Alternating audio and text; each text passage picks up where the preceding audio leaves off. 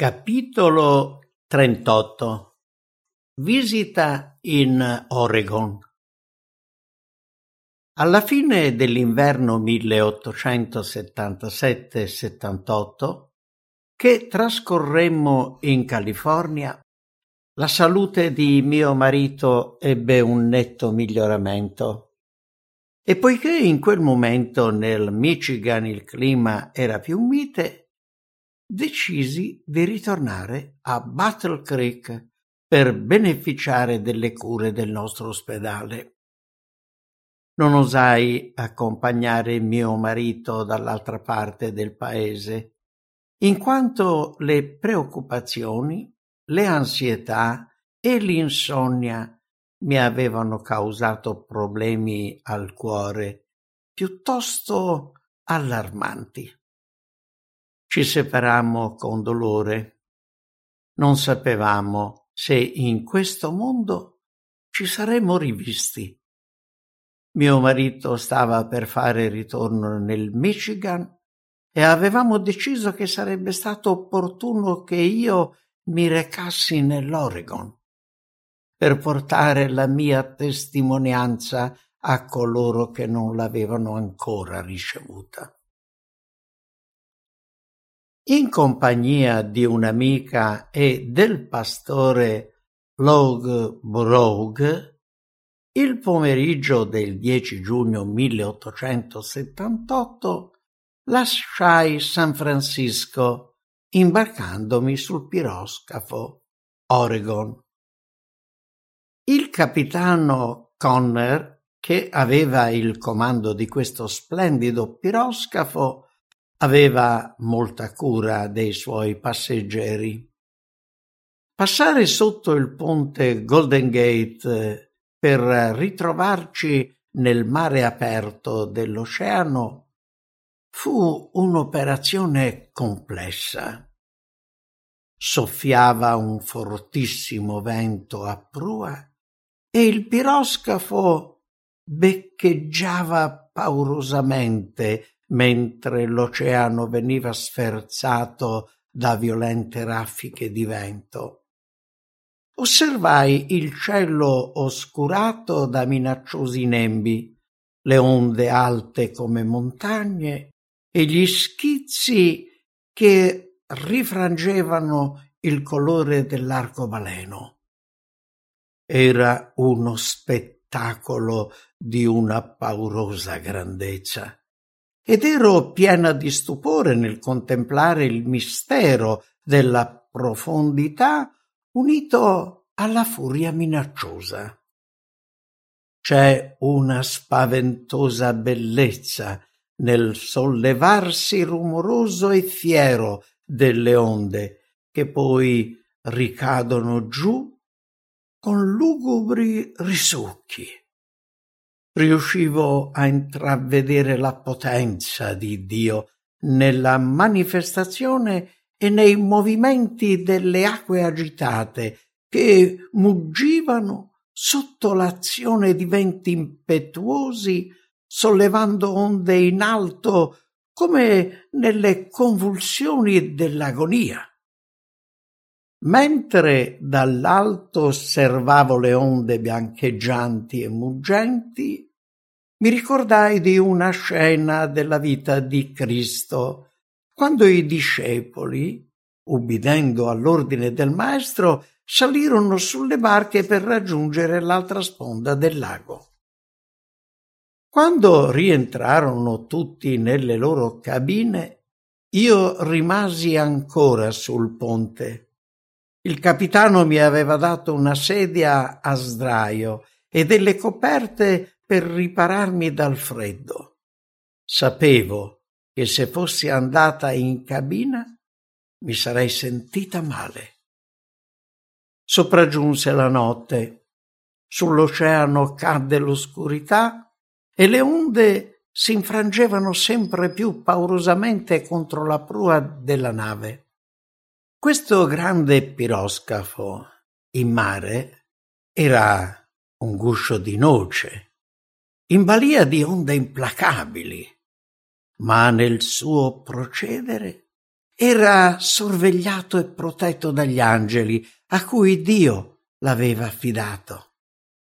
Se non fosse stato per questo, forse saremmo stati inghiottiti in un baleno e non sarebbe rimasta traccia alcuna di quella splendida nave.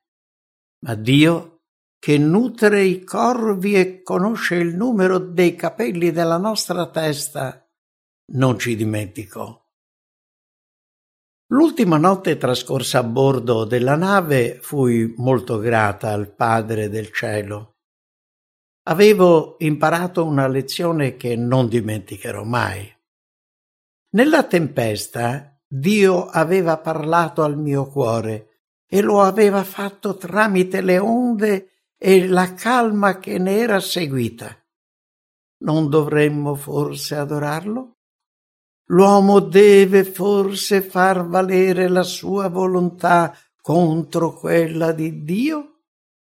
Dovremmo sentirci liberi di trasgredire gli ordini di un governatore così potente? Possiamo rivaleggiare con l'Altissimo, che è fonte di ogni potere e dal cui cuore sgorga un amore infinito e tante benedizioni per le sue creature? La mia visita in Oregon suscitò un interesse molto grande.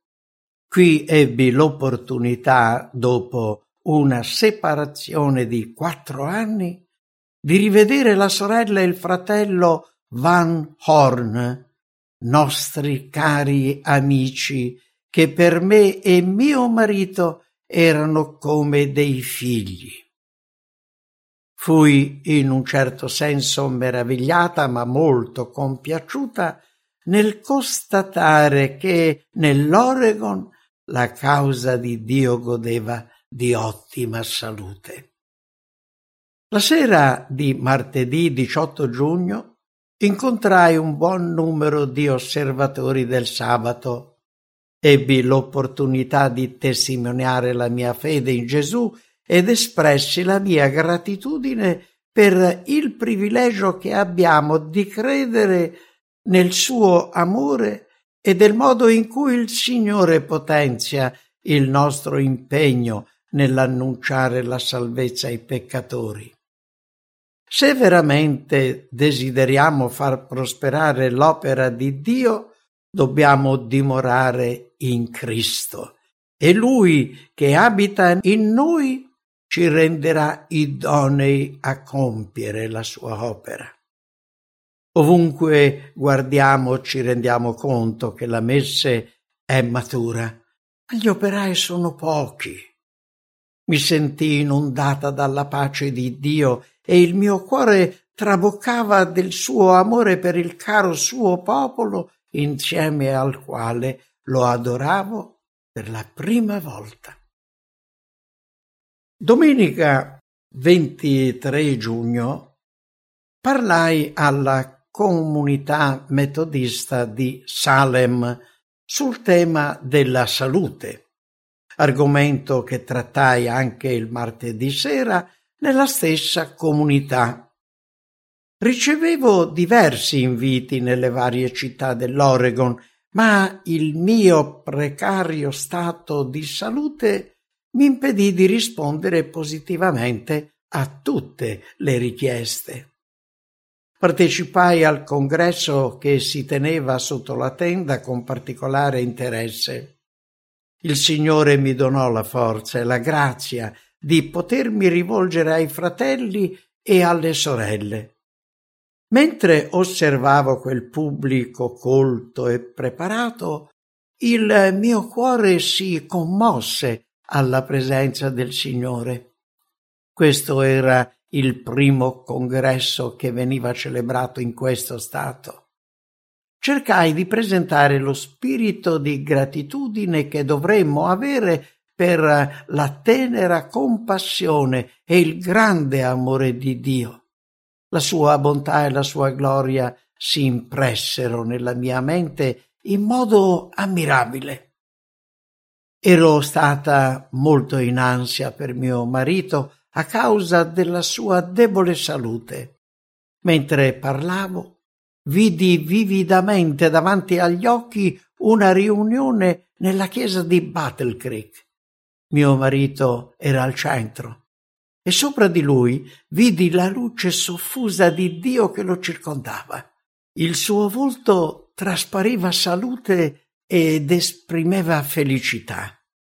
Fui sopraffatta dal sentimento delle ineguagliabili grazie di Dio e dell'opera che svolge non solo nell'Oregon, ma anche in California e Michigan, dove si trovano le nostre istituzioni, oltre che nelle terre di missione. Non riuscirò mai a riprodurre agli altri il quadro che s'impresse vividamente nella mia mente in quella circostanza. Per un attimo vidi quanto fosse estesa la nostra opera e persi di vista il luogo in cui mi trovavo. Anche le persone a cui mi stavo rivolgendo scomparirono davanti ai miei occhi. La luce, la preziosa luce del cielo, risplendeva su quelle istituzioni impegnate a riflettere con un lavoro solenne e importante i raggi di luce che il cielo aveva fatto risplendere su di loro. Durante tutto questo congresso sentii la presenza del Signore al mio fianco. Alla fine ero particolarmente sfinita, ma libera nel Signore.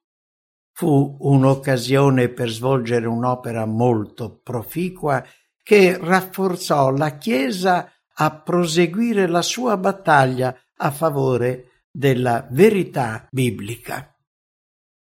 La domenica successiva al congresso ebbi l'opportunità di presentare una conferenza pubblica in piazza in cui presentai la semplicità della fede nel Vangelo.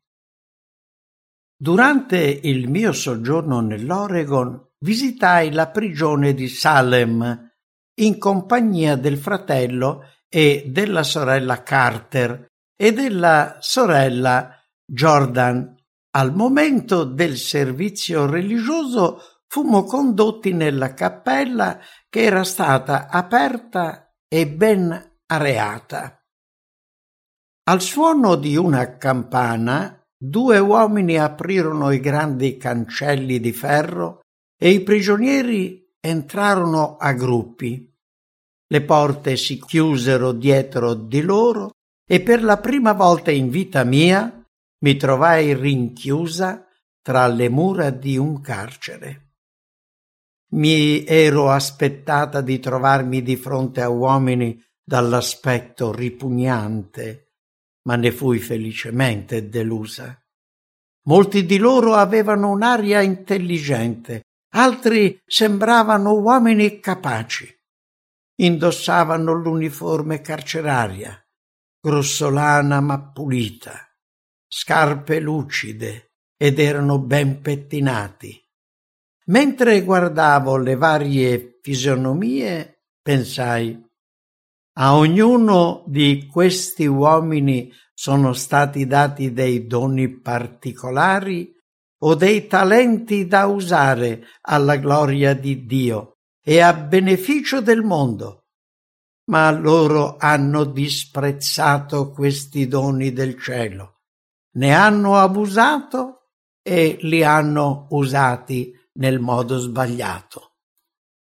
Guardando quei giovani che avevano dai 18 ai 20-30 anni, pensai alle loro infelici madri, al dolore e al rimorso che era la parte più amara. Molte di queste madri infelici avevano avuto il cuore spezzato dal comportamento insensato dei loro figli. Quando tutto il gruppo fu al completo, il fratello Carter lesse un inno. Tutti avevano gli innari e si unirono al canto. Uno di loro, che era un musicista esperto, suonò l'organo. Poi introdussi la riunione con una preghiera e di nuovo tutti insieme cantammo. Parlai prendendo spunto dal testo di Giovanni. Vedete? Vedete quale amore ci ha manifestato il Padre dandoci di essere chiamati figli di Dio? E tali siamo. Per questo il mondo non ci conosce, perché non ha conosciuto Lui. Carissimi, ora siamo figli di Dio, ma non è stato ancora manifestato ciò che saremo. Sappiamo che quando Egli sarà manifestato saremo simili a Lui, perché lo vedremo come Egli è. Così recita prima Giovanni, capitolo 3, i versetti 1 e 2 misi in risalto l'infinito sacrificio fatto dal Padre nel dare il suo amato figlio per gli uomini peccatori, affinché fossero trasformati mediante l'ubbidienza e diventare per fede figli di Dio. Mentre ero a Salem, feci amicizia con il fratello e la sorella Donaldson, i quali desideravano che la loro figlia tornasse a Battle Creek con noi e frequentasse la nostra scuola. Era la loro unica figlia. La sua salute era cagionevole e per loro fu doloroso separarsi da lei, ma i vantaggi spirituali che ne avrebbe ricavato li avevano indotti a fare questo sacrificio.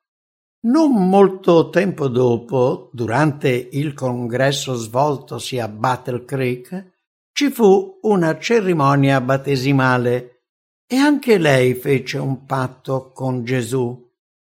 Fu un'ulteriore prova dell'importanza per gli avventisti del settimo giorno di mandare i propri figli nelle nostre scuole, dove possono respirare direttamente un'atmosfera di redenzione.